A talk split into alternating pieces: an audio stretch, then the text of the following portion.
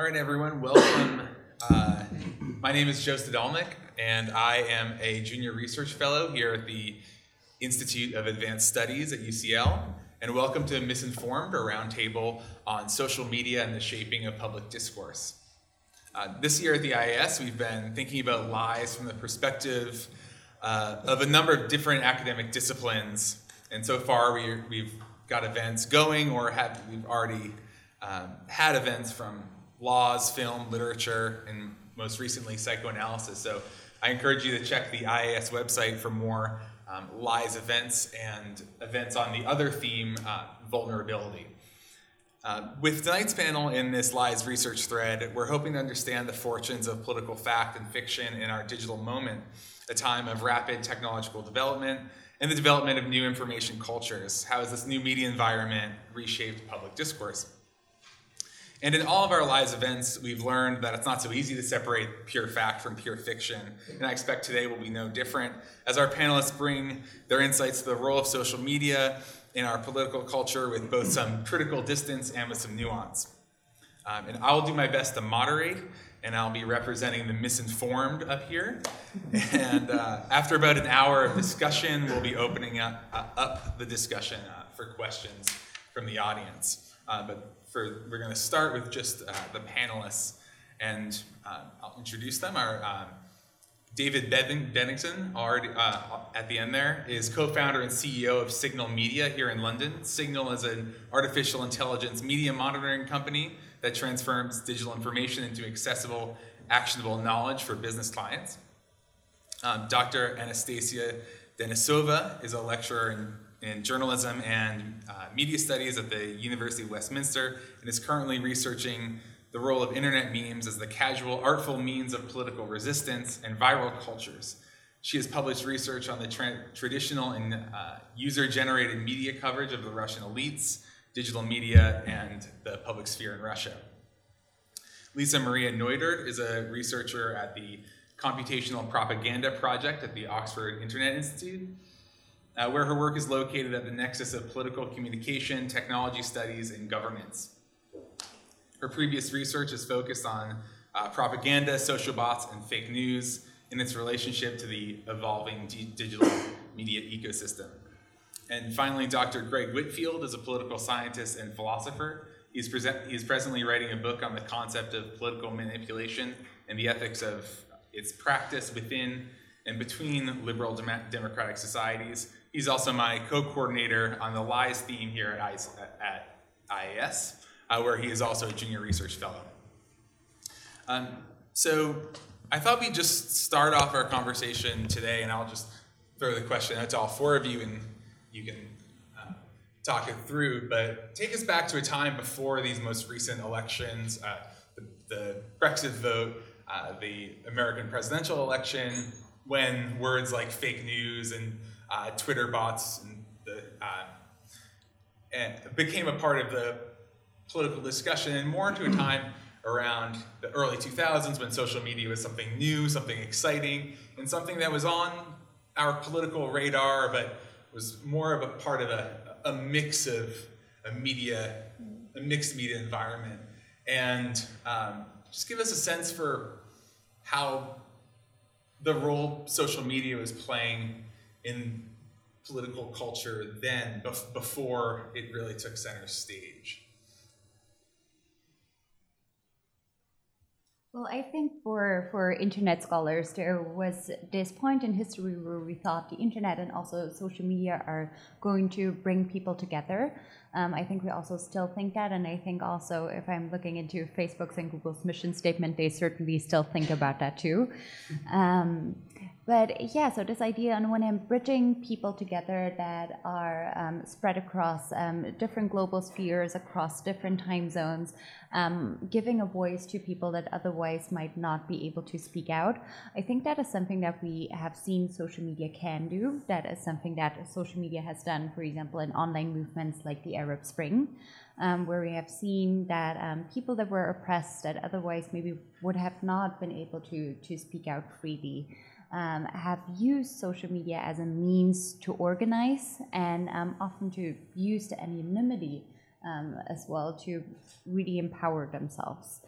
Um, I I still self-identify as a tech optimist. I still think that uh, social media can do all these things. I think the best example that we're having right now is the Me Too movement. Um, again, powerful um, online movement that uh, was very much started over social media and is very much spreading there, and is um, also not just a U.S. movement, but it is something uh, that is spreading across um, global boundaries and has also empowered many people that otherwise would not have had the, platform to speak up to use social media um, to voice their opinions there. So I'm still optimistic that we still can do that on social media. And I think that that reminder of that moment during Arab Spring when uh, social media was a place of, of, grassroots, almost organic political movements. Uh, it, it's that there it was a it was a different attitude or a different spirit. But I still assume, as, as a non-professional, I still assume that even in 2008, 2010, 2012, uh, I assume that social media was on the radar of political operations and the political class. Is there um, even before before now, and we've seen its manipulation uh, go in different directions. Um, so, Anastasia, Anastasia, uh, how is what was the place of social media in? Uh, you work in your research is in, in Eastern Europe and is in Russia. Um, how was social media part of that political conversation? Yeah, um, no, I agree with you. Uh, first of all, in trying to be really uh, optimistic about social networks, media, internet in general. But uh, let me start with the I'm thinking, right, while you were asking the question, yeah. while you were replying, that basically in the late 90s and early 2000s, um, there were all the big complaints about the power of the media. All media brainwash us, always like the big uh, television corporations, in the newspapers, in the radio, in the magazines that tell us how to live our life, how to understand politics, what to pay attention to, what not to pay attention to, how to interpret the events and things. Then, after the rise of social networks, finally uh, the people got the ability to raise their voice, to voice their opinion, to be heard, to talk to each other, to communicate, and what they did with this. Not much, to be honest, because I remember there was the great study actually by, I think, Oxford uh, Internet Institute in 2008, one of the first ones about the, what people do when they go online. And the majority of people would do this for entertainment, shopping, uh, communication. And it's like 10 or 15% would actually go there to do politics, to do like e-governance, to check for something politically related. And um, uh, the more that we go into the 2010s, uh, obviously I agree with you that social media, they do give uh, certain platforms to different people, different communications, different interactions. But with all this overabundance of information and facts and voices and scream and shout, I think what we're really missing now is the quality media who can take it back, repack, reinterpret, explain, check the facts, right? And give it back to the customers, like to the audience, right? Who don't have really time to go and check the information and to, to make up their own minds. So I think it's, it's a kind of, it's a mixed feeling at the moment. I mean, uh, it's lovely to have social media. It's lovely to have uh, different ways to communicate, to interact but uh, it's still the hierarchy of forces. I think it's still there. The dominant forces, the ones with money, with more power, with kind of manipulative strategies under the belt, they really can do something more than average people who are a bit, you know, maybe sometimes have, you know, fluffier uses of the social media or the internet in general. So I wouldn't think about social networks as something revolutionary for the politics and society it's it is a bit of a game changer, but it doesn't change the, the whole rules of the game. It doesn't rename the game. The mm-hmm. game is still there. I like what Anastasia just says, and I want to. Oh, sorry. I like what Anastasia just said, and I want to expand on it and and take Joe's prompt much farther than he intended. For long before the internet existed, we shouldn't picture a kind of golden age of authoritative factual media. There were times when it was better than it might be now, or when it was better or worse. But when we think of, say, post founding America, the media landscape there. Papers were almost entirely owned and run by party organizations. You still see the remnants of these things by names of papers like the Whig Standard or the Democrat Intelligencer that were basically organs of party propaganda. And they operated in much the same way that the worst elements of our current media voices, media uh, area works. and their politics did not, as a result of that, end up in catastrophic places. This isn't to say we would wish to repeat those, those mistakes of the past, but just to say that I don't think there's anything, at least anything to worry about, that's extraordinarily new under the social media world we live in. It's true that radical and you know, very far winged voices get significantly more exposure than they might have at certain periods. but there will be, there's a few reasons I think we shouldn't worry about that all that much. The first, and, and this will be a theme I come back to a couple times, is that one of the things we know from political science experiments is that people are not as terrifyingly wrong about political things as we might think they are from asking them. One of the things people do when we poll them, when we ask them about political questions, is they don't answer the question honestly. They don't experience the question as a direct question about knowledge and facts. They experience the question as whose side are you on? As though the questioner is giving them an opportunity to voice their alliance to their political side. So we ask a random assortment of Americans is Barack Obama a Kenyan Muslim sleeper agent? Uh, and a significant proportion of Republican identifiers will say yes. Now, they don't literally mean yes. They don't actually think that. When pressed on this, when offered a small reward for giving a correct answer, they default to very close to the democratic proportion to that answer. But what they are doing is telling us that Barack Obama is bad. We don't like Barack Obama, we like the other guy. And so, reading lots of what we know about political polling, political information, the way people behave on social media through this lens as a kind of effective attachment to their group instead of honest engagement with the world around them should change some of our big worries about what people are saying and doing and should blunt them in just this way. Partisanship has always existed, group allegiance has always existed. This is just the most recent expression of that solidarity.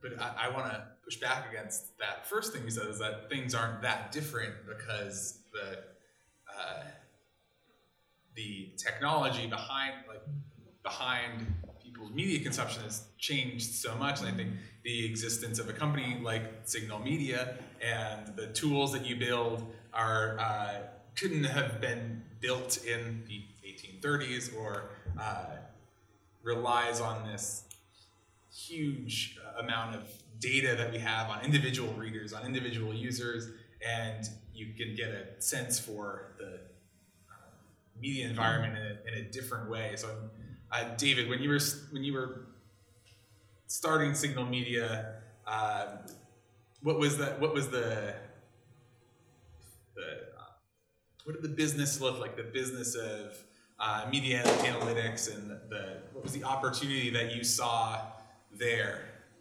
Yeah, I mean, um, um, yeah, I mean, I think the three big things that have that have changed since we founded the company about four and a half, five years ago, and certainly was kind of arriving at a time when a bunch of big technological trends were beginning to converge. Um, were really kind of three fundamental things. One, computational power, the fact that for the first time a startup business, we founded the company in a garage, um, as you do, um, you know, had access and availability to the same sort of computational power as an incredibly well-funded global corporation. Number two, the accessibility and availability of data.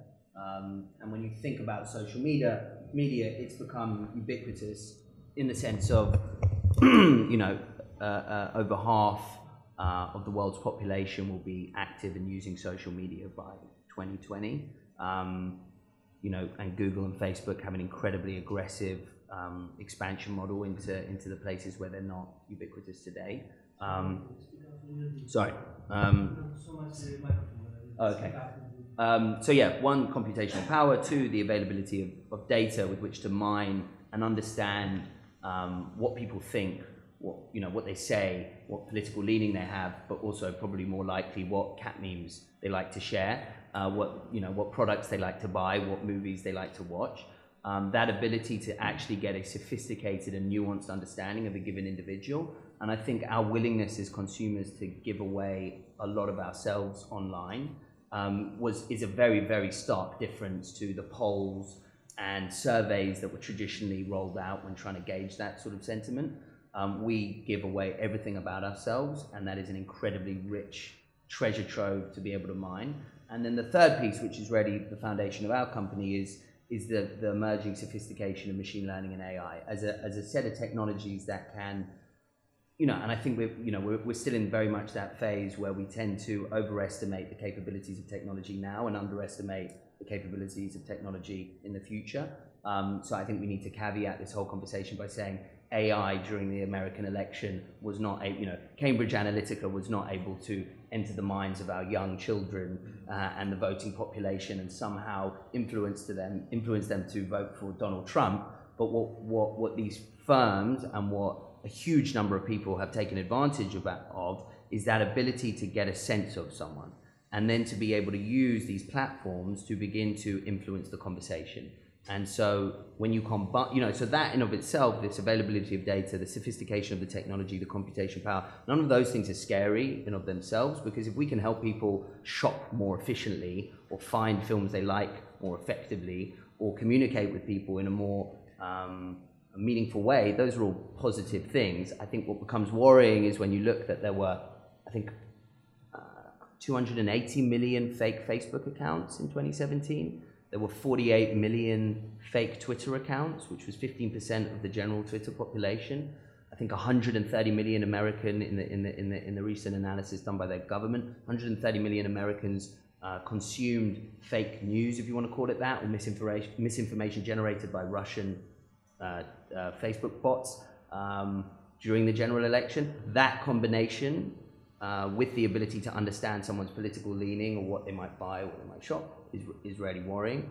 Uh, and then I think that just the final point I'll make is, um, is I think we need to stop talking about social media as this kind of like conceptual space. This is not a conceptual space. These are big companies. And we need to understand what their business models are. And Facebook's business model is to make us click on stuff because, you know, then they can sell us more advertising. Um, and, you know, they posted $15 billion of profit this quarter off the fact that we click on lots of links that they put in our feed. So really their whole business model is about us clicking on more stuff and therefore consuming more advertising revenue. And therefore, you know, when you think about people with a certain political leaning, are they going to be more likely to click on an article that enforces their worldview or, mm. or, or, or, or contrasts it? And I think that's been the biggest change. When we used to consume media, even though there was Overton's window and left-leaning publications and right-leaning publications, generally there was a rule of thumb that, you know, you had an editor there putting what should have been kind of somewhat semblance of factual information in front of people. And I think now there are no rules on online. You can put anything in front of someone, and if they have a general disposition to lean one way or another, they're going to be quite likely to click on it. So I think until that ad- advertising revenue model is broken and changed, um, you know, we're going to continue to experience problems.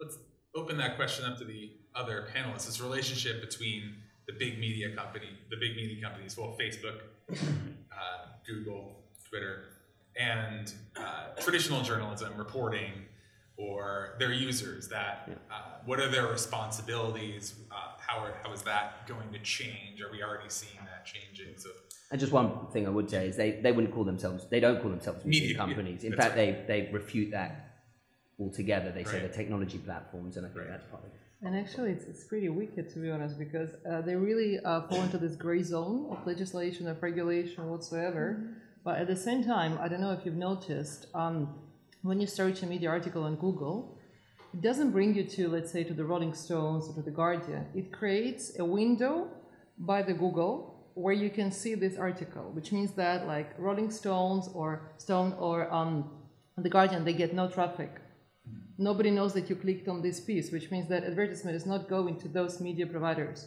not to those who made the content, but to the Google, right? The ones who created this kind of mini window, especially when you browse from your mobile platform, mobile phone, you can see that. And you really need to find the logo of the provider to click on it and to go to the website of the media organization. And that's a massive problem, to be honest, because it's really undermining the advertising budget, the advertising revenue uh, of the professional media. And I don't think uh, that you know, like Google is doing it uh, unconsciously. Obviously not, right? Because that's also the way how they, despite not calling themselves a media organizations, they're trying to monopolize uh, the information um, mm, circulation, right? The, providing access to the facts, to the interpretation, to the opinion. And uh, I think Katharine Viner from The Guardian, she really uh, got really cross about that and she made a statement about this uh, policy. And other quality media, they also uh, speak against it.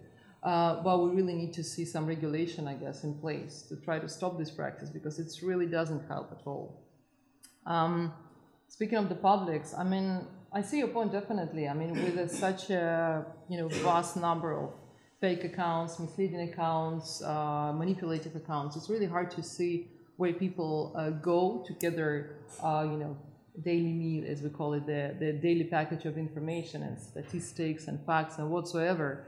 And um, I think there was some research that said uh, that um, the majority of the millennials, they actually just start the day with the social media feeds. Uh, they don't even bother to go, I don't know, to BBC or CNN or whatsoever as we know it. And um, there's the other thing that uh, Facebook is another a great platform. They also pack the things for you, right? They, they, they put together your, your media diet. And it's also something that we take for granted. And it's only, I think, in the recent years that people started to be, you know, wake up and uh, just try to deconstruct it back what's being served to them. Um, and it looks like information, looks like the media, but it's not in reality. Um, so yeah, I don't know. How's it going in your research about that? Yeah, to tie into that a little bit, the, the moment of waking up. Um, I quite honestly think, I'm just going to throw that hypothesis out here. I think we are at a moment where those companies are waking up. Um, so I do think when we're thinking about the business models that Facebook, that Google, um, that YouTube is having, yes, it's about monetization and about getting the most clicks. Um, but I think we are at a moment now where those companies are realizing that this is not going to be a sustainable strategy anymore. I think we have had those clickbaity publishers like BuzzFeed, but also like more fake news, junk news outlets that have really exploited on that ecosystem on social media by making content that was shareable, that was clickable, um, with very misleading headlines, that was really driving the traffic up. But um, increasingly, social media companies are coming to a conclusion that this is not going to get people on their network and not going to get people on their network for good and to stay. Um, why I say that is that uh, Facebook, for example, has rolled out a new newsfeed or is rolling it out in a moment, and they are saying they want more meaningful content on their platform. And that basically means, as they are saying, we are getting rid of news a little bit. Only every every fifth uh, post or so is going to come from a public page, but it's going to be more about friends. It's going to be more about family. Whereas all of that clickbaity stuff, all of that engagement baity stuff, um, is not something that they want on their platform anymore. And Facebook even has said themselves um, that they expect that the total time that people are going to spend on their platform and also the total engagement is going to go down. Um, that is something that has caused uh, the Facebook stock market value to drop the next day because obviously advertisers have said that's going to be terrible for us. Um, but this moment of realization um, that the current media ecosystem on social media is is poisoned and um, is not going to be there to inform people, I think that is slowly setting in. I mean, just to respond with a view on that, I mean, I think I like the positive outlook. Um, mm-hmm. I'm not quite sure I subscribe to, to, to the, the way Facebook, Google, and some of the other social mm-hmm. platforms have responded to this. I mean, I think this has been all about covering their asses and making sure that the PR fallout has been minimized rather mm-hmm. than a kind of proactive choice to decide that quality content and quality engagement is the metric that they should be measuring. To be frank, Facebook have known about this problem now for the last six, seven years uh, and done almost nothing about it until the Trump issue came in and there's this been this huge kind of recoil against misinformation and the way it's been shared online. And they've really only responded to this now out of the fear of regulation. And let's be frank, I mean, regulation would be the worst possible response to, to this issue. This has, in my opinion, and, and it would be, uh, you know, a very, very crude tool to fit, you know, regulation is never the answer, in particular in such a fast moving space as, a- a- as this. Um, it would be old before the ink dries. Um, but rather than Google, Facebook, Twitter, and in particular Facebook standing up and being affirmative about what does quality engagement look like, um, they have actually completely accelerated this crack cocaine advertising model, which is all about clickbait and nothing to do with quality engagement. And this recent step that they've taken, which is okay, well, we'll remove news, um, for me, is being an absolute cop out, to be frank. And um, you know, they have billions of dollars invested in R and D, but that R and D all goes into what's going to make you click on more posts, not what does quality engagement look like. Um, and then the final bit around the, the surfacing more stuff from your family and friends. I think one of the issues this has, and I'm no expert when it comes to the, the political impact, is that there's a fascinating book written by Cass Sunstein which talks about um, how you know it's called rumors, and it's all about how you're going to be more likely to click on information or engage with content that's been shared by your family and friends. And the big problem that we face is that you know Cambridge Analytica, etc., etc., didn't influence our political decision. They just create made us more polarized. They made people who were more left leaning click on more and more left leaning content, and people who were more right leaning click on more and more right leaning, and you know, pushing us further and further outside of this the usual norm, Overton's window, what sits in between. And as we become more and more polarized, through that kraken comes, you know, really, you know, polarizing figures like Donald Trump, um, et cetera, et cetera. And so I think this that is the issue that we face, which is are these filter bubbles going to get larger and larger, and are we going to get pushed further and further away? And where is the platform or the space for you know uh, communication with different views? Um, and what the Guardian, and whether you have read the Daily Mail, maybe not the Daily Mail, you read the Times or you read the Guardian, they would occasionally put content in front of you that you didn't necessarily agree with. And in these social um, um, constructs where we're being just fed what we're most likely to click on, are we being pushed even further and further away? Um, and I think anyone who has a social feed will probably um, attest to that, uh, where you click on one thing and suddenly you see you know, uh, that same view uh, repeated over and over. I want to push a bit against the idea that siloing the, you know, the happenstance where we end up interacting more and more with people we agree with, and we end up interacting more and more with pieces that we agree with exclusively, is causal in the link towards increased polarization and increased partisanship in I understand American politics much better than I understand British mm-hmm. ones, so please pipe in to correct me if I say something insane in, in this current context. It is true that aligning with your group, the people who you agree with politically, and consuming more of the kind of things that those people like solidifies your belonging, your identification with that group. To the extent which you might have identified more broadly in either direction from where your ideal point is with your group, more siloing, more engagement with those things is going to narrow down that personal window of yours. But it's not the case that we have empirical information that suggests it's actually pushing you in any particular direction, left or right. If I'm the kind of person who might seek out news from Breitbart, Reading more news from Breitbart is not going to make me more right wing. It's not going to change my views in an appreciable way away from the left. It's going to increase the amount of information I believe I know that paints the left in a bad picture. It's going to increase my negative partisanship in various ways. And that's troubling for different reasons. But increases in group solidarity alone shouldn't lead us to worry about the very worrying phenomenon of the rightward drift of the right in many contemporary democracies.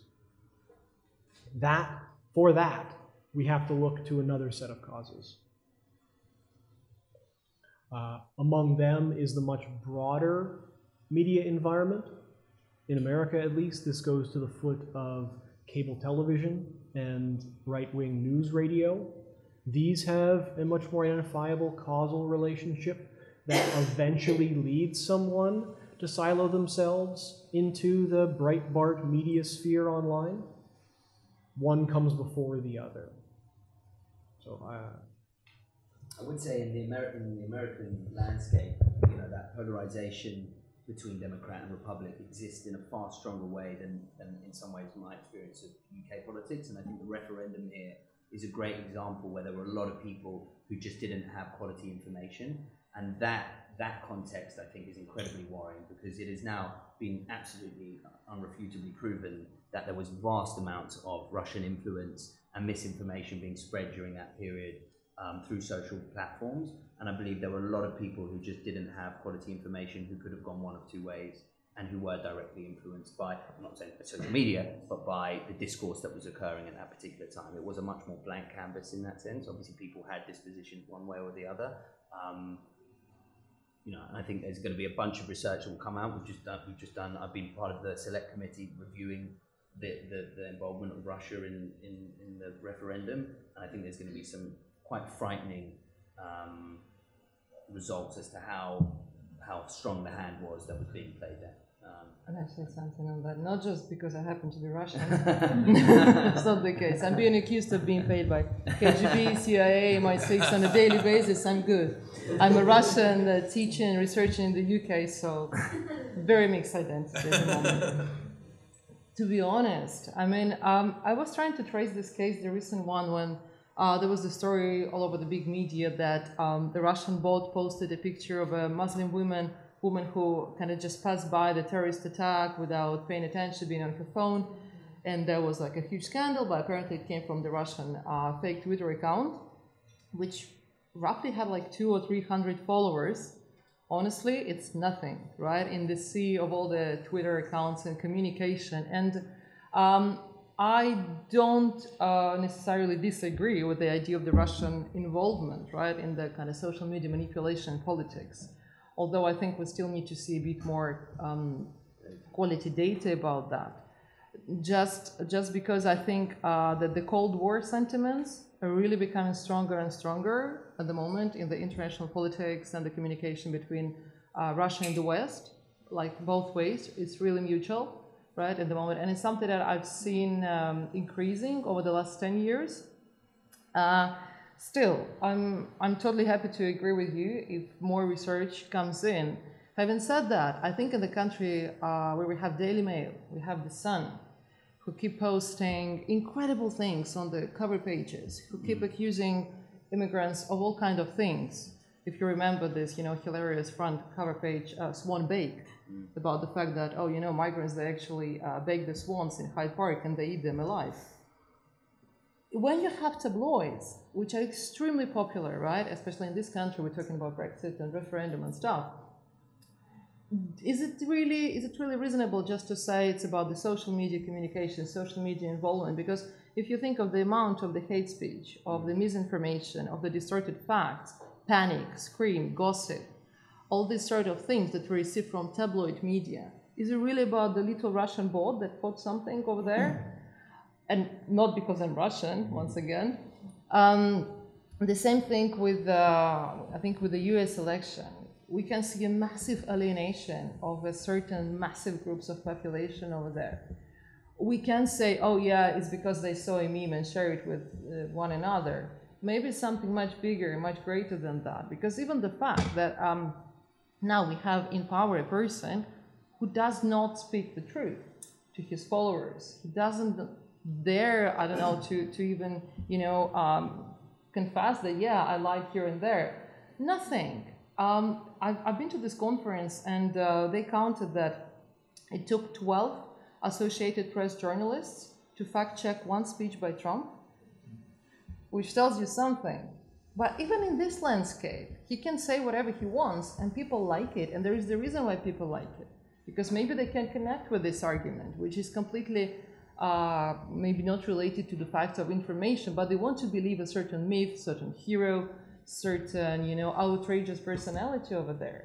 So I think um, when we talk about the media facts, including the social media facts, it's really easy to draw the conclusion that, oh, what we see and uh, read or discuss in the media, it really informs how we live our lives, how we understand politics, how we do politics. But it's too easy. I don't think there is this uh, short link over there. So I think there is such, uh, you know, big and tectonic changes going on at the moment in the societies in the West. Mm. Never mind even Eastern Europe, I'm not even go there. Well, even in the West, you can see this, you know, like segregated society, like divided in two, clearly, and the elections they show us that. So I think we really need more research. I would like to respond directly to that. Um, because I think the narrative that it is just a small Russian bot with 200 followers is dangerous. Um, I think it's just as dangerous as the narrative uh, of saying we are living in a Cold War. Um, to reference a couple of facts, and um, David has also referenced a couple of them already. So 126 million Americans have seen content on Facebook that was designed by the Internet Research Agency, which is a Russian propaganda agency. Um, Twitter said they have found 50,000 bots that were active in the US elections, specifically also from the Internet Research Agency. Um, China, to bring up an entirely different country, says they have a staff of 2 million people on social media operations and internet manipulation, which is incredible. And that is also the case for many, many other countries, both democracies and regimes as well. And I think the problem where we're still having the, the narrative that it's like a small outlier bot that was disseminating some misinformation that nobody has read is firstly because we're not seeing the data um, because facebook um, youtube google um, partially twitter are not sharing all of the data that they are having mm. um, especially a facebook um, obviously it is not a public network but pages are private um, however, um, we are in a situation where the US Congress has been pressuring and petitioning um, those companies to actually come forward with data um, from the Russian election intervention and what has been happening. And even uh, a year after the election, those companies came forward in a public hearing in front of Congress with a little bit of data, um, but I think it's nowhere near the data what research would need and also the data what the public would really need to understand the scope and the scale of this problem. And I also think the the second problem is that a lot of the manipulation that is going on and a lot of the propaganda that is going on is very subtle. Um, so, for example, we know that on Facebook, um, Facebook says they have taken down some 450 pages that were related to Russian propaganda. 450 pages on Facebook sounds like nothing. It sounds a whole lot of different when you hear that only four of those pages have reached 126 million Americans. And then if you're looking into those pages, those pages were not pages that said Trump should win the elections and Hillary Clinton is crooked. But those were actually pages that were very, very subtle and they were talking about problems that were already ongoing in the population. They were about Black Lives Matters, they were about uh, the rights of Russians, sorry, not Russians, but of uh, lesbians and gays. Um, they were about veterans' rights. So all things that were already going on in the population. And I think this is also where I say, no, we're not at a blank canvas, but mm. we're exactly at the opposite. Um, we are in a situation where um, propaganda actors are using the problems that we already have within the population, the skepticism, the, the fears really, and are feeding on that and are exploiting on that by throwing propaganda at us that is so subtle that it's very, very hard to distinguish um, from genuine content. And this is where if you then partner up all of that with an organization like Cambridge Analytica who can literally um, segment uh, populations online based on demographic, based on a bunch of breadcrumbs that you leave, then the ability for them to target individuals who might be more susceptible to influence becomes um, that much greater. And I, I think I, I agree with a lot of what you said. I think I think you cannot call out a single um, aspect, and certainly the Russian state-sponsored, which it was, bots uh, propagating misinformation during the referendum are not the sole reason why almost half the population in this country voted to leave. You know, and Daily Mail definitely has a part to play in it as well. Um, but I think this, you know, the, the first people who used these tools for their game were the Democrats, actually. Uh, Barack Obama, and actually before him, a couple of major senators used social media to fundraise in a way that had never been done before. They, they, they moved from grand sponsored, um, you know, major ticket investment into, you know, multiple high velocity small investment. And then he worked with an organization, I used to share a building with them in, in Shoreditch, who did incredible social media campaigns using a lot of the tools and techniques that Cambridge Analytica now employ. I think the challenge has become is as these tools have become more pervasive, they've fallen into the hands of anyone. So a bunch of kids, teenagers in Macedonia can sit in a room and build overnight uh, a tweetbot network that actually does have huge scale and huge impact and is going generally uh, unchecked. Um, and coming back to what role the platforms have to play in all of this, the, the result and the recoil after the US Congress has done their analysis on Russian influence in the US election and after the select committee here in the UK, they're going to get regulated. Like, and it's going to have a huge impact on the whole ecosystem. Um, and that will impact us in many, many ways, many of which I don't think will be positive. So I think it really, they're going to have to respond, and it's going to have to be more than, I guess, the PR stuff that we've seen so far, in my opinion, which has been, you know, we'll record a bit of news. It has to be a much more proactive um, attempt at actually encouraging and incentivizing quality engagement over, frankly, what today is just clickbait. Um, you know, so we as an organization or a commercial business, we use a lot of these technologies to help businesses make better decisions about, you know, their brand, their reputation, risk, compliance, opportunities for them. But we've partnered with a number of other startups and London uh, School of Economics and a number of other organizations to try and build a disinformation index, which will try and score the quality of content, uh, which is a very difficult thing to do because you suddenly start finding yourself getting into censorship. Uh, and there's a whole bunch of uh, problems with, with doing that. And what is the Daily Mail? Is the Daily Mail misinformation, or um, is it just a very far right leaning news source? Um, so it becomes very challenging. But I think ultimately, like a nutritional label on the back of a, a, a, a, you know an item of food that you're about to eat, I think we have to be able to arm people with the clarity of where this information has come from, the, you know who has produced it, who's making money out of it. Um, is it, has it been factually checked by human beings? Are there factual statements that can actually be refuted in it? And ultimately, is there some kind of quality nutritional score that we can apply to it that at least doesn't filter but provides a little bit more context as to what it is that people are consuming? And a lot of people will ignore it, um, but at least that's some step in the right direction, I think. So incentives not only for consumers of media to uh, approach that diet more critically, but also incentivizing media outlets themselves Absolutely. to change the way that they're using social media to uh, win new readers. Yeah, brands have a role to play in this as well. You know, a lot of people made a lot of money out of the clickbait that was circulating around uh, the elections. Um, huge amounts of money. It's, there's a commercial. Actually, the biggest pr- production of fake news in the world is in China to do with um, diet related to healthcare. It's bizarre, actually. It's just vast amounts of fake news saying that if you eat this, it's going to make you better. Uh, or if you take this drug, it's going to make you better. And a lot of it is fake, un, unsci- unscientifically endorsed. So um, it's a, there's big business here. And so this is as much about the advertising revenue and the model around how adver- advertisers generate money uh, as it is about the political ramifications, I think. Um,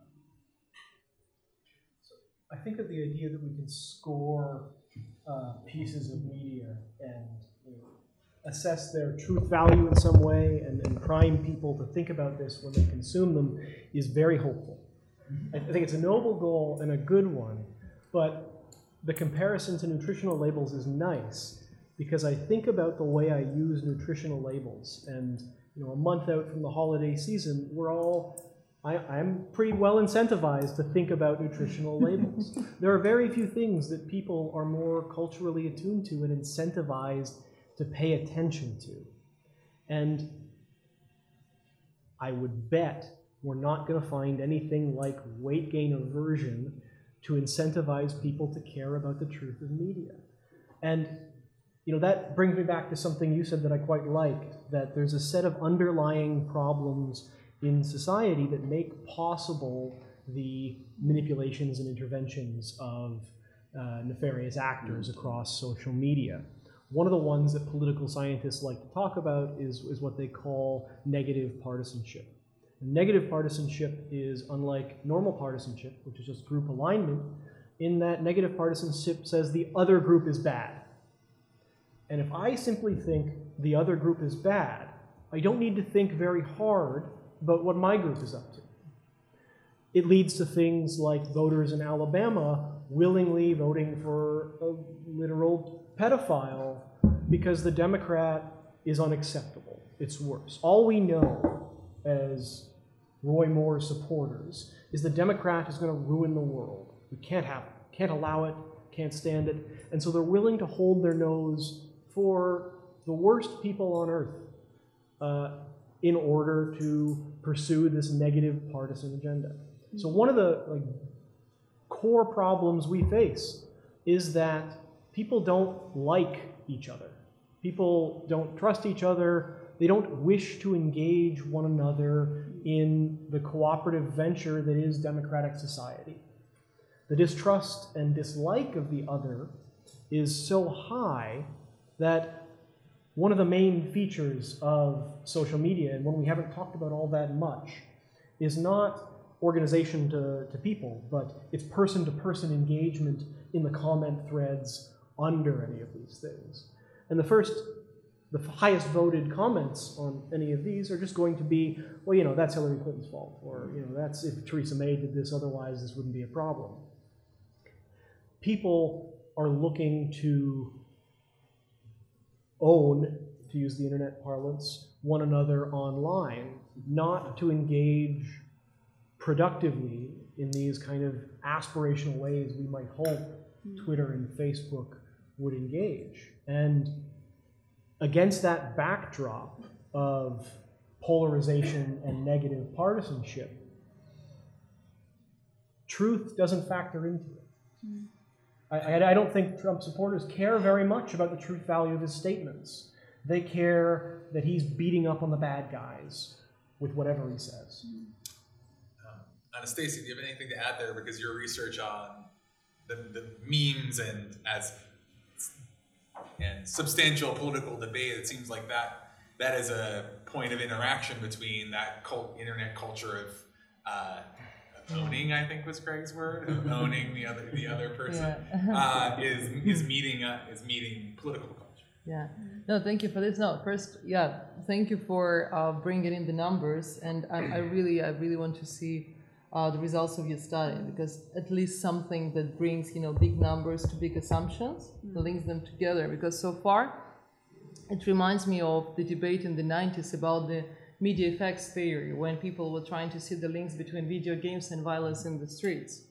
And it was really popular idea to say, yeah, directly, directly link. But my concern here, I always come from the more qualitative side of things, right? And I, I don't disagree with you. I absolutely don't. I'm just trying to see whether kind of this numbers, this exposure to those votes, does it really transfer that to the voting decisions? Because let's say, yeah, they had this um, maybe number of views, number of clicks, number of things. But I guess all of us, when we browse on a daily basis, we, we can end up on the most ridiculous websites, right? But it doesn't mean that, oh, we read it and we take it as absolute truth. So I think perhaps it lies somewhere, somewhere in the middle between our two kind of approaches and studies. But yeah, it, it's great that you're doing it. So looking forward to read more. Coming back to the memes, um, yeah, it's an interesting thing because memes, um, as the you know the viral text, the image uh, with a bit of a of joke underneath that people can share, can adjust, can enjoy. Um, uh, we call it a, a half-baked joke in meme studies because it's something that is kind of weird, kind of absurd. You think that you're supposed to laugh at it, but you're not sure why exactly. So you have to have a certain knowledge either of the internet cultures, of popular culture, of political context, or like social awareness. So what's going on basically, right? Why are you supposed to, to laugh at this thing? And uh, these, I think, uh, that what really distinguishes memes for the digital natives, for the digital population, because it's a thing that really belongs to the like recent generations. Um, in politics, it can be used really differently. For example, I think in the West, you don't see really um, extraordinary cases uh, of the, the ways that memes would be, you know, a significant game changer as opposed to the political campaigns. I was trying to have a look at the, the Brexit, oh no, sorry, not Brexit, the, the elections and the memes about Theresa May and Corbyn.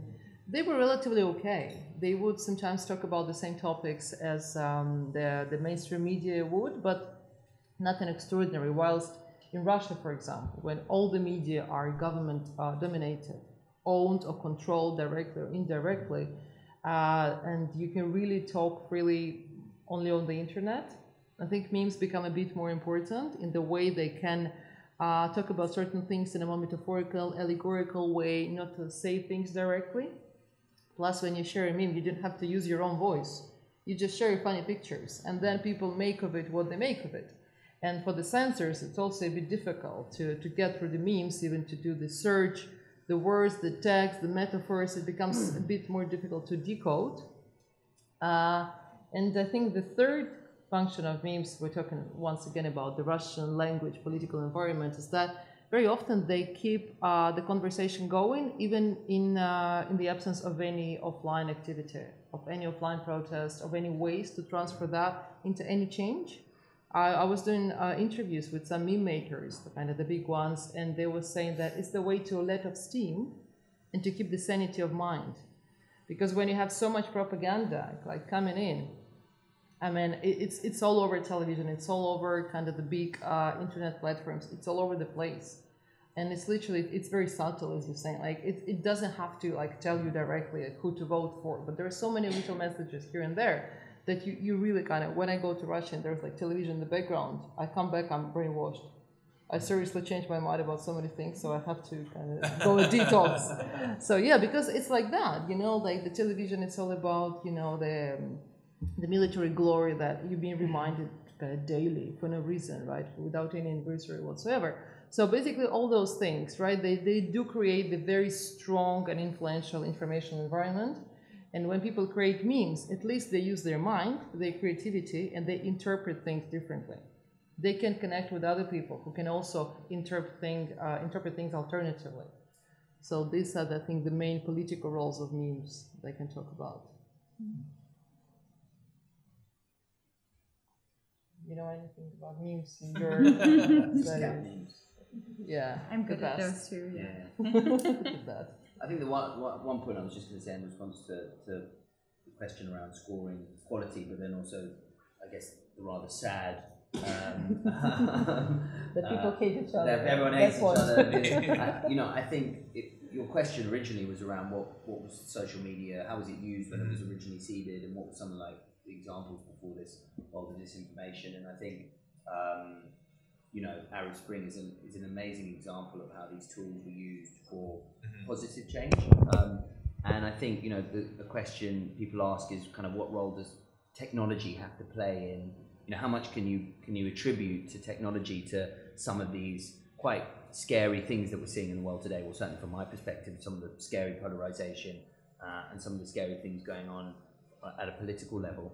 And I think technology has a significant role to play. I think the, the big the big players have a significant role to play in what we're seeing today, but also in potentially the resolution.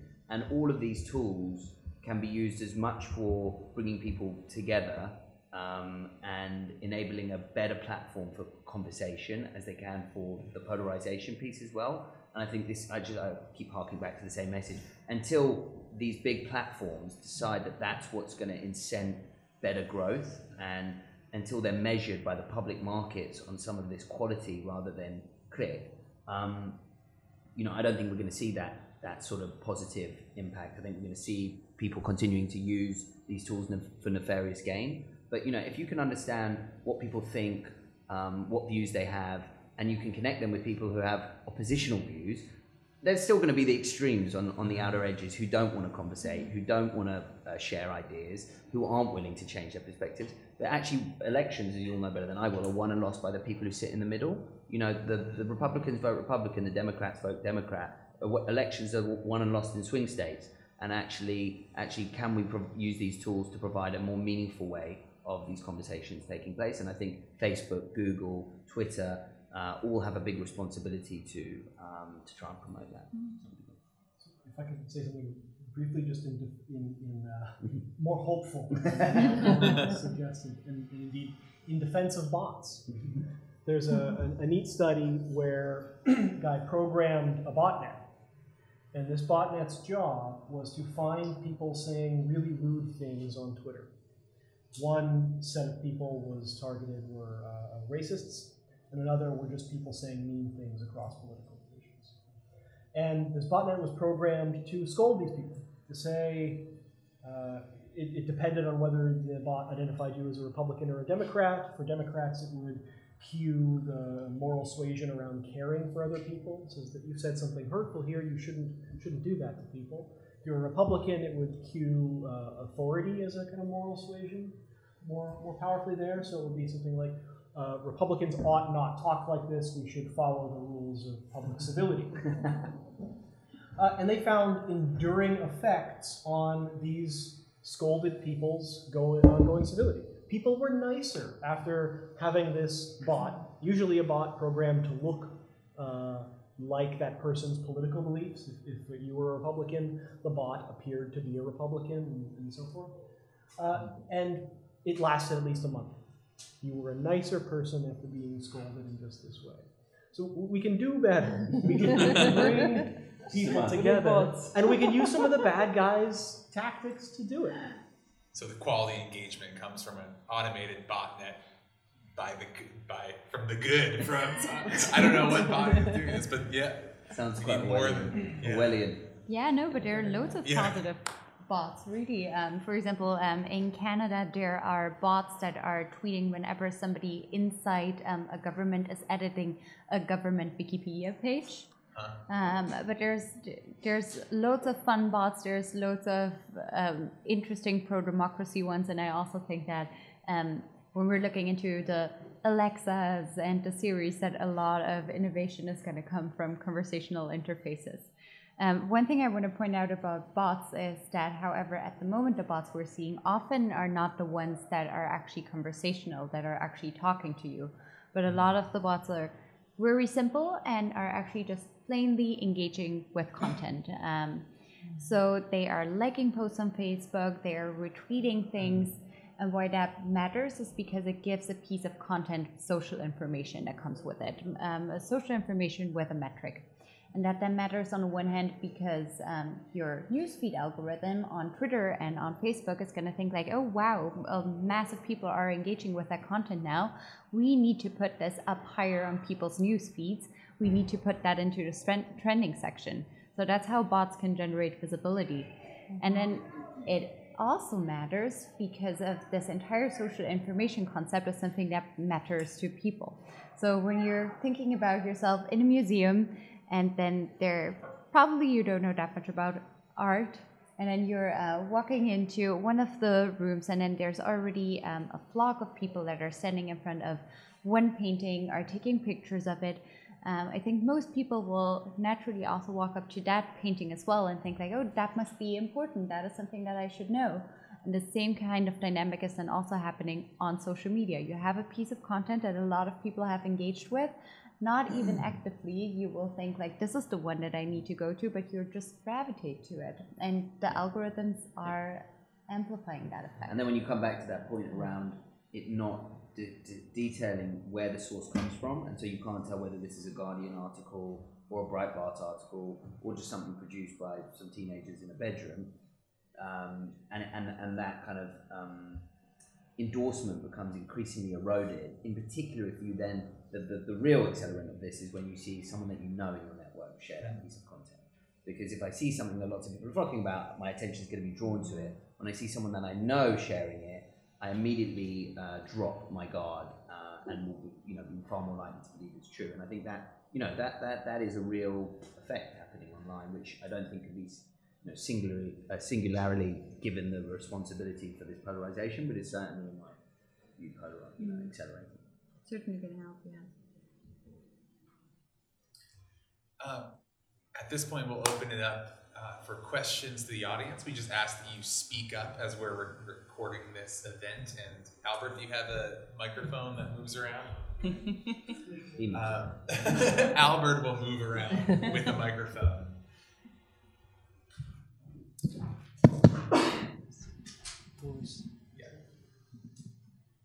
Thank you all very much for this really interesting roundtable. I just wanted to respond. I had a few short comments to what Greg said here and there, which also comes back to all of you, I think. First of all, just to say, I mean, this is a detail or not, but the the lies that, like the fact that Obama was a, a Kenyan Muslim sleeper agent. I mean, these are things in non-polling contexts that people really do believe. Um, they'll quote them to you, not because they're they're being polled um, for a survey, but because they've come to think that. So the partisanship, I think, is is as we're talking about here, definitely fed by lies. Um, at the same time, though, it's really interesting. There's, there's a big nuance because um, it's really interesting what's going on in media research, and um, in particular, obviously, in the current context, there's a lot of concern about um, media losing trust, to losing the trust of its users, its readers, its audience. Um, and so various entities are looking into that, one of them being the Reuters Institute for the Study of Journalism in Oxford. Um, and they found a, a, short list of, of factors that people have come together to list that mean that they have they feel less trust um, in their media sources and one of those is negativity um, so you have this interesting contrast very negative and also uh, false you know information that is swirling around uh, and is so prevalent and you have the threads that you mentioned, the comment threads, where that swirling of, of negative, extreme sentiment tends to continue. But at the same time, you, and you have to ask if these are the same respondents. I mean, it's, it's important to ask who, who respondents are in this kind of research. But at the same time, you have this, this huge resentment of the focus on negativity and part of that being extreme partisanship within the media. So I think that's something that uh, deserves research and attention.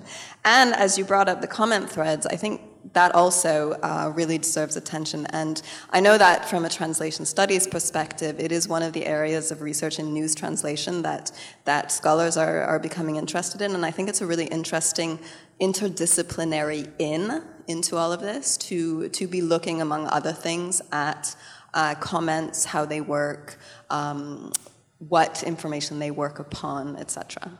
So thank you. Yeah, I'll quickly say something about the first thing, and then I'll throw it to the rest of the panelists to speak to the rest of the interesting things you asked. I think it's really difficult to tell what certain types of voters actually believe especially, and this is the category of people most likely to believe the stuff we're talking about, extraordinarily low information voters. These are people that don't know very much about what they're talking about. Uh, where I'm most familiar here is their beliefs around conspiracy theories, which are very similar to fake news in a bunch of ways. They're uh, propagated through the same mechanisms, they're believed by many of the same people, they, they operate in much the same way.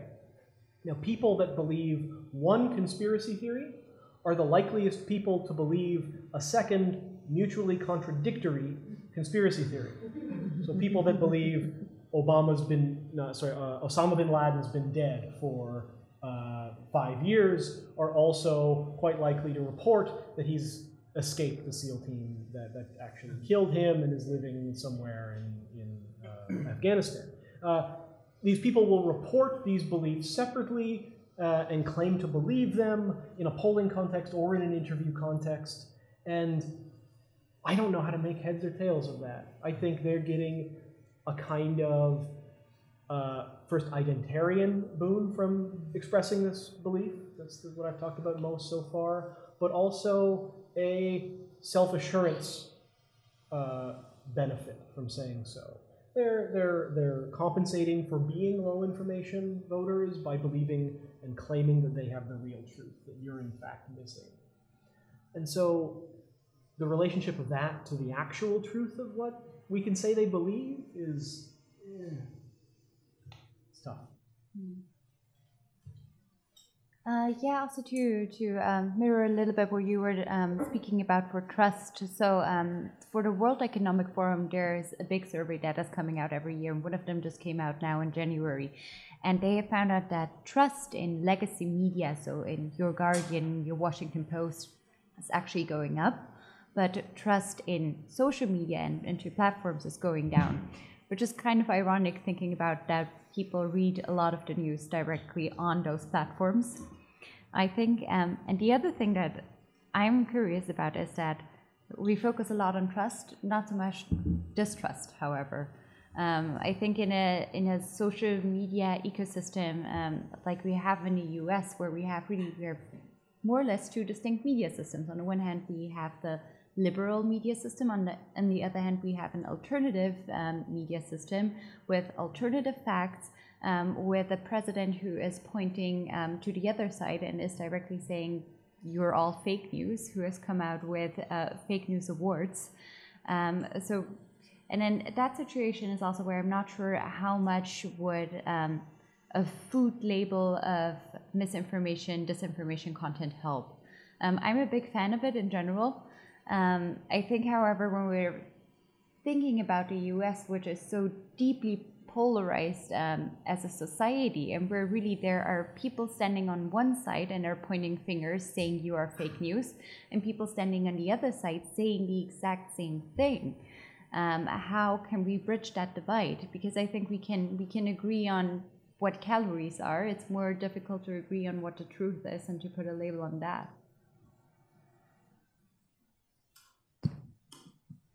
Um, I think the the penultimate point um, that was discussed uh, reminded me of something that Matt Gerson said um, in the aftermath of Trump's etc., um, which was that it was more correct to say that it was not it was not that the left can't be, uh, but that it may incline to. And I think he was pointing towards a certain queasiness on the left about the kind of psychological manipulation that politically effective means uh, operate, uh, as well perhaps as gesturing speculatively to polit- politically successful means being more successful at exploiting difference. Uh, and perhaps that has something to do with meme culture's origins in adversarial, antagonistic online communities. Um, just wonder as kind of like, that's Um, I think I can make it. Thank you for your question. Yeah, definitely, it's something to look at. Um, whether it's about the strong emotions and hate speech, or some rational criticism to the government or to the elitarian discourse. Um, I agree with you. I think, for example, the memes, uh, let's say the liberal alternative memes in Russia that I'm researching, in particular, it's it's a drop in the ocean because when we talk about memes in general, it's very often borderline hate speech. It can be extremely sexist, can be extremely vulgar, right? It's not something uh, super nice and super rational, definitely not. So it does come from the kind of uh, 9gag and 4chan, from those slightly geek platforms first. Then it borrows from the language of the advertisement posters, the demotivator memes, as you know, you know the black frame with some picture and some you know absolutely um, twisted opposing meaning uh, saying underneath. Uh, it also comes, I think, from the the rhythm of life, the pace of life, when it's much easier to consume a meme, which becomes you know the fast food media basically of our days. Uh, rather than read the whole article, right? It's it's been proven by some research that people don't scroll down if it's not doesn't fit in the you know the tablet or the phone. Uh, they they'd rather consume something and move on and move on and move on. So I think that's why memes are so prominent. And uh, what we have now is that they talk about um, they contain information, messages on all themes, including politics. You know, teenagers use memes to talk about relationships, let's say, and booze, right? And uh, the older, let's say, people more with you know voting power, voting age, they use it to talk about politics. But it doesn't mean that they don't use it as well for you know hate speech boosting relationships. So it, it, it's it's it's a weird vehicle. I think we still need to look at it more. seriously. Mhm. Anything else to? I was just gonna, on the previous question, on the, the quality scoring piece, which I completely agree with, with, with your view that um, there are real challenges around. I mean, I think the first thing that we're trying to solve is um, outside of what, what we've been calling this Overton's window of the norm, where we're not trying to filter out the Daily Mail at one end and the Guardian at the other, but it really is to highlight far more clearly and obviously, you know, um, websites or content pieces that have been produced, you know, where the website age is less than 24 hours, where they clearly swapped their URL um, 65 times in the last four weeks, where they the, the image that they're using of Hillary Clinton they didn't take and they've stolen it. And so these are all kind of uh, breadcrumb lead indicators that this piece of content has actually been produced um, by a nefarious organisation for either clickbait, commercial purposes, or to mislead people.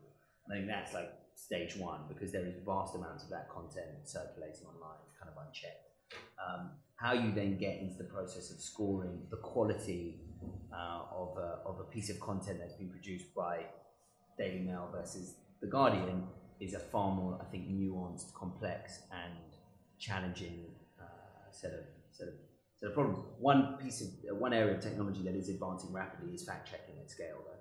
Um, and there are a number of organisations, Full Fact, which is a human-led fact-checking organisation, and then a firm that we partner with called Factmata, who are trying to do it using AI, uh, is trying to build uh, a set of technologies that enable you to extract factual statements at scale and then compare them to pre-existing knowledge banks like the World Bank. So, you know, you can imagine a, a world in time where Donald Trump will get up and make a factual statement uh, that will be stored and hopefully then highlighted where you know that factual statement isn't true or wasn't fulfilled in some way. Again, the impact of that ultimately is questionable. People have been engaged with that, um, but at least there will be some kind of uh, uh, trail uh, to of this.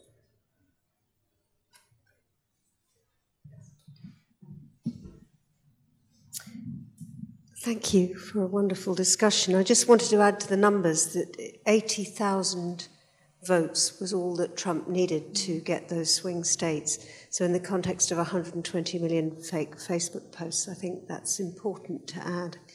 But um, I want to go back to the question of actually, that hasn't quite come up. In whose interest might it have been to want disruption and to tip both the Brexit vote and the Trump election?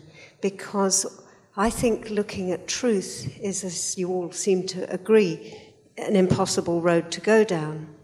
And um, there are three things that haven't been mentioned here, and the key word is persuasion. So we're talking about what persuades to some extent. And nothing persuades as much as consensus, something that you drew attention to. So the number of clicks is itself capital, is itself a driver.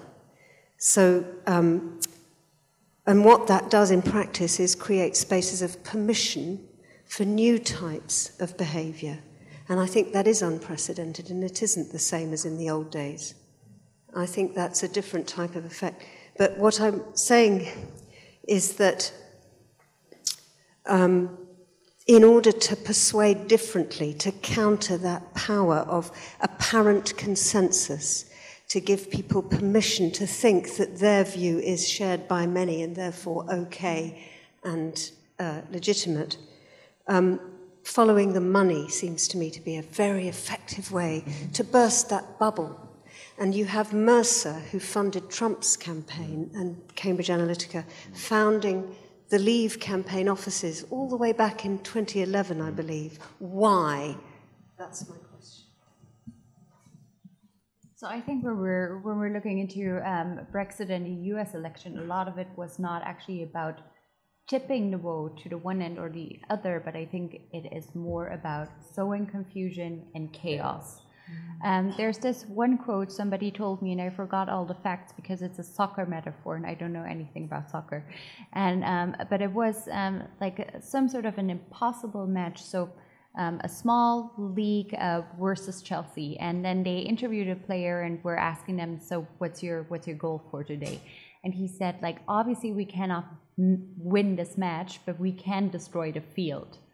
And I think this is, in many ways, how um, how propaganda is trying to make its way into our lives.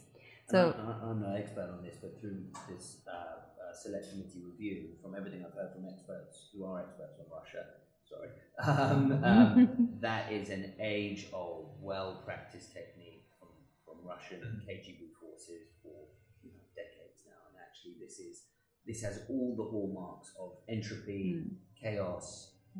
We don't really care what the results are, but as long as we're stirring up the pot, um, it's, it's in our interest. And, and so I think on one hand there's been vast political gain, and this has benefited, this huge disruption in Europe has benefited Russia's position of power enormously. Um, and then secondly, I think that there is the huge commercial gain of which, gain of which Mercer is one, but we're not scratching the surface. Facebook have benefited from this huge upheaval massively. People have never been more engaged because of the polarization, because people get riled up and they just keep coming back and clicking and commenting, and it's addictive. Um, so I think there's been both huge commercial gain and huge political gain. So. Yeah, I think we keep coming back to the Cambridge Analyticas and those very sort of fringe companies, but um, you don't really need to go that far. You can just go to Facebook advertising. Um, if, for example, I know, okay, um, Anastasia seems to like pig sweatshirts, um, and I know her email address, I know her name, then um, I can, with a budget of $5 or even less, can make uh, pink cardigans pop up in your Facebook newsfeed tomorrow. And um, that is something that I don't need no Cambridge Analytica for, um, but it is simply available to through Facebook's advertising platform at very low cost.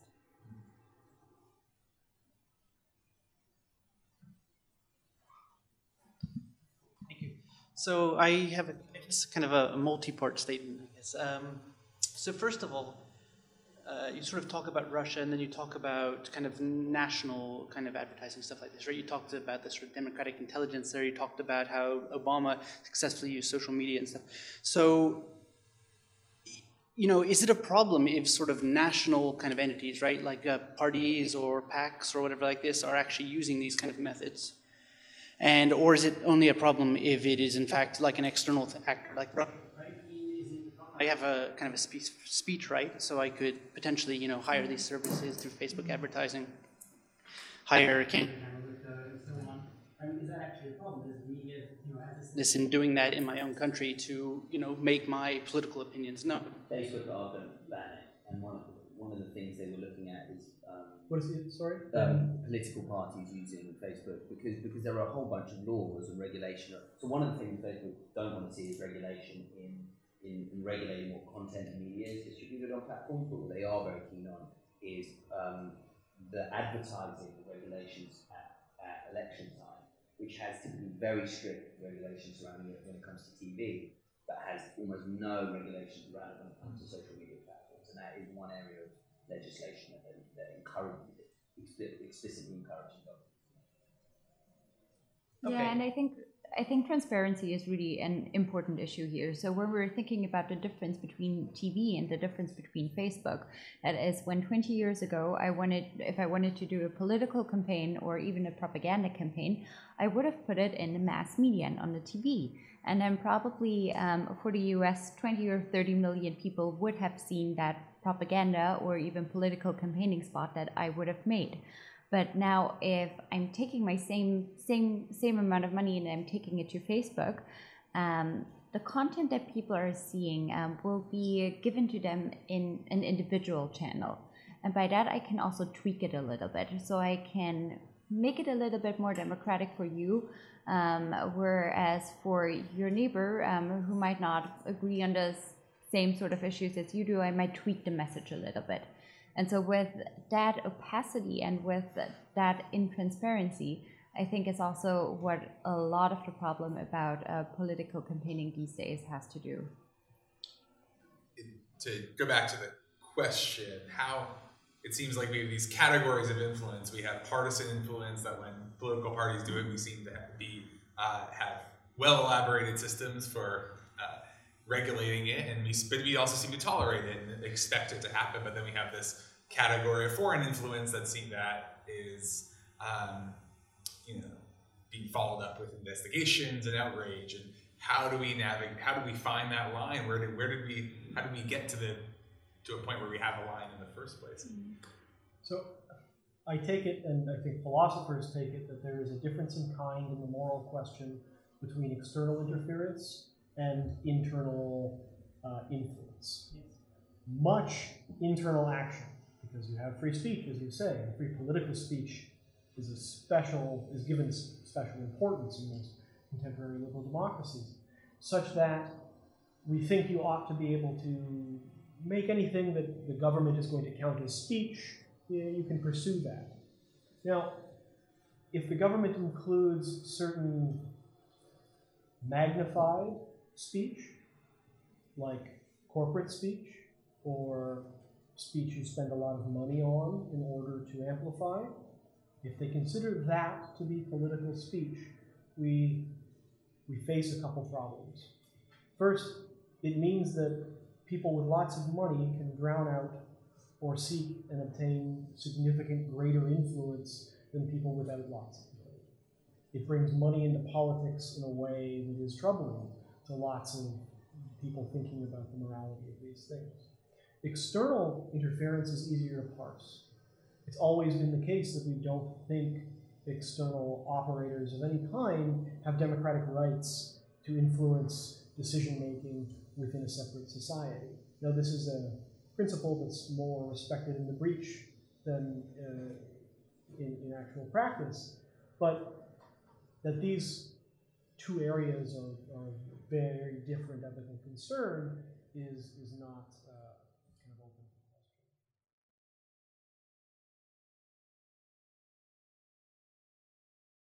My God.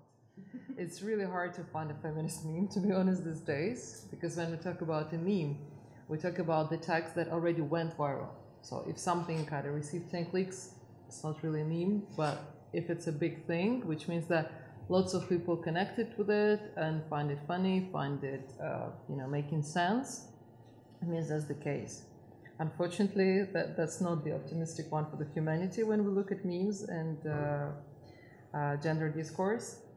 Uh, maybe it goes back to this, you know, very simple jokes that people share, I don't know, over a smoke or like a small talk or whatsoever, kind of to, to chill out a bit, to take some rest.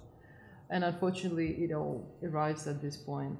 Um, the other thing I can say about memes, the anonymity, anonymity, the lack of authorship, because that's that's one of the great things about it, because people can share and they don't it can get away with it, right? They don't get caught by censorship or whatsoever. I'm talking about the restricted uh, media colleges. But on the other hand, it's completely lost. You can see so many works of the illustrators, of the uh, you know the professional cartoonists from newspapers that create something beautiful and amazing, but then the signature is lost. It's been uh, adjusted, it changes meaning. Uh, the notorious Pepe the Frog. It's a work of the professional illustrator but he completely lost the ownership because it's been used and reused and then hillary clinton's um, team claimed that is the symbol of you know right-wing uh, extremism which was interestingly how the kind of very conservative politician would, would put a stamp on something belonging to the digital cultures not necessarily understanding the whole dynamics about it because even these days people share Pepe the Frog on all kind of issues. It has nothing to do with you know being right or left, bad or good. It's just just one of the kind of jokey symbols that you can fill with meaning as you like. But yeah, anonymity and sexism are there.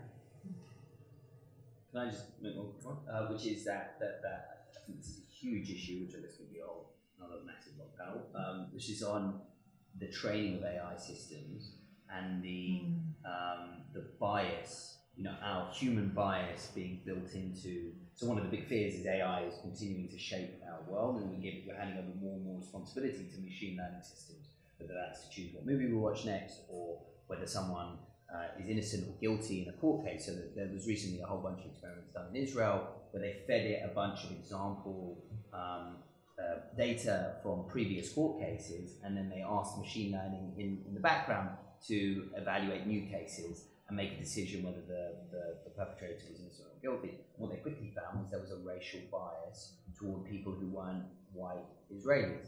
Um, and that, you know, that potential. So there was a bias towards. No, no, to people who were non-white, basically. So They were, anyone, they were benefited by no, no, no, not Okay, benefit, bias against. Bias against, sorry. bias, bias against. So more likely to be found guilty. Um, and I think, you know, so when we have these issues of, of, of sexism or bias toward a particular color or creed, and we're, we're, we're training these AI and machine learning systems on human curated data, um, there are huge dangers, I think, involved in, um, you know, in that process. And I think that's going to be a major issue that we face. Um, Yeah, I just want to plug a book that uh, Weapons of Math Destruction. I don't know if you've seen this book. Cathy O'Neil. Uh, she talks eloquently about this. Maybe that is an inspiration for our next lies and tech panel. Uh, I want to before we thank our speakers, I want to invite everyone to join us for wine and light snacks um, at the back of the room. But for now, uh, can we give a round of applause?